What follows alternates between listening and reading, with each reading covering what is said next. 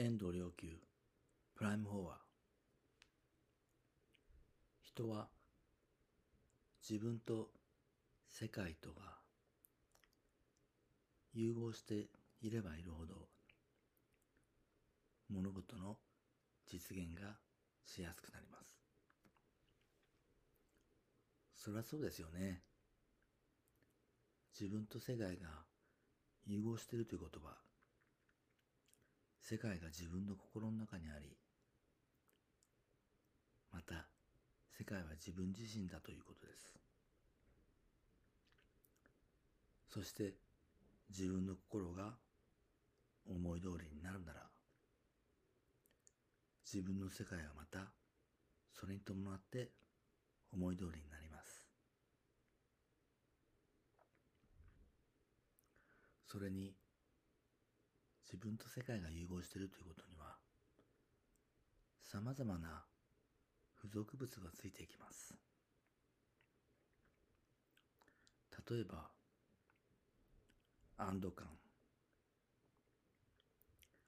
なぜ安堵感があるのでしょう？自分と世界とが離れているということは、自分は世界に対して防御しなきゃならないという、そういう姿勢を無意識に作り出します。防御するということは、攻撃される可能性があるという恐れです。そしてその恐れは苦痛の予感があります。だから緊張があります。だけど、世界が自分の心の中にあるならば、そんな緊張感は起こり得ません。それに、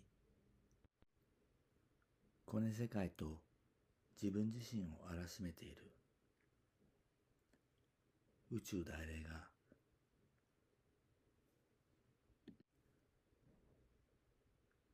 自分自身を守り、というか自分の世界、世界を守り、そして自分自身に味方してくれてるという、そういう安堵感があります。そこにどんな緊張が生まれるというのでしょう。物事を実現するのに必要なのは、何よりも安堵感です。安心感。逆に緊張感というのは苦痛を無意識に予感しているということですからその苦痛を予想しているということですからそれを引き寄せかねません。では一体どうしたら世界が自分の心の中にあり、自分と世界が融合していくという、そういうやり方が生まれるのでしょうか。一番基本的に中心となるのは、世界が我がことであるという、そういう思いです。世界のどんな出来事を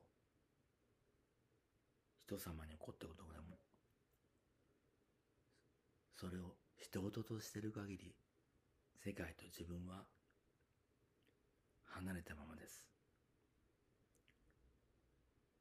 そこにはエゴが潜んでおりそのエゴは必ずどこかに緊張感を生んでいます。しかし人の痛みや苦しみ、そして世界を、見ている世界を我がこととするならば、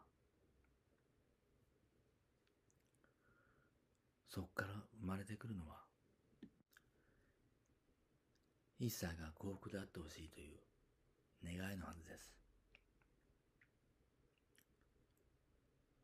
そして、そのいる祈りを持って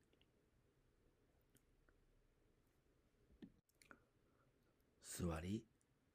あるいは礼拝し、マントラを唱える。その念の集中は、やがて宇宙大霊を自分の心の中に無意識に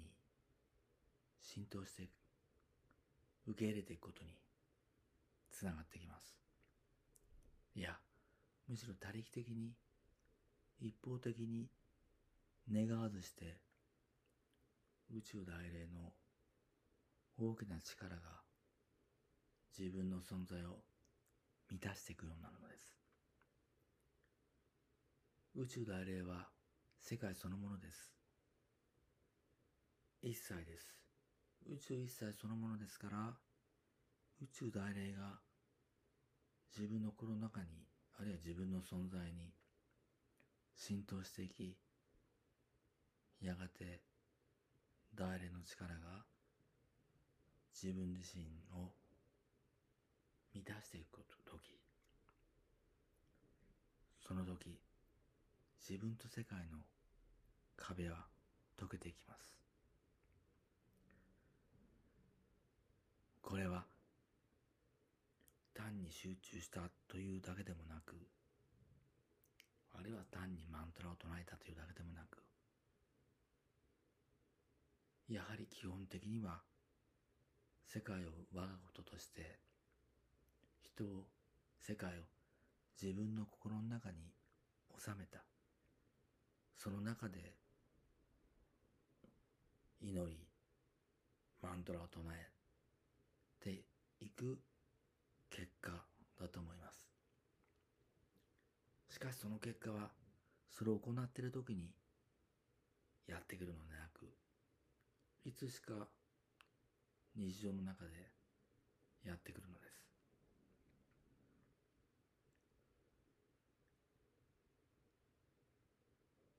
宇宙大霊が自分自身に浸透していくことによって世界と自分との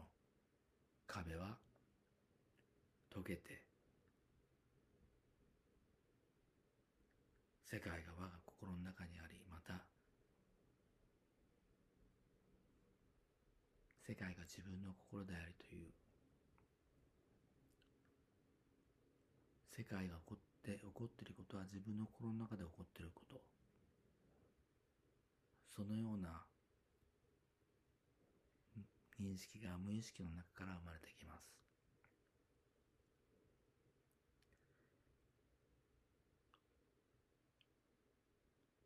タオ療法によって患者さんを治療しますがそこで見ている世界はまさに自分の心の中人の体ではない。それは自分の心の中で起こっていることとして治療しています。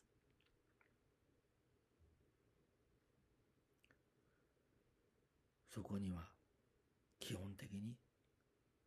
安堵感として癒しがあります。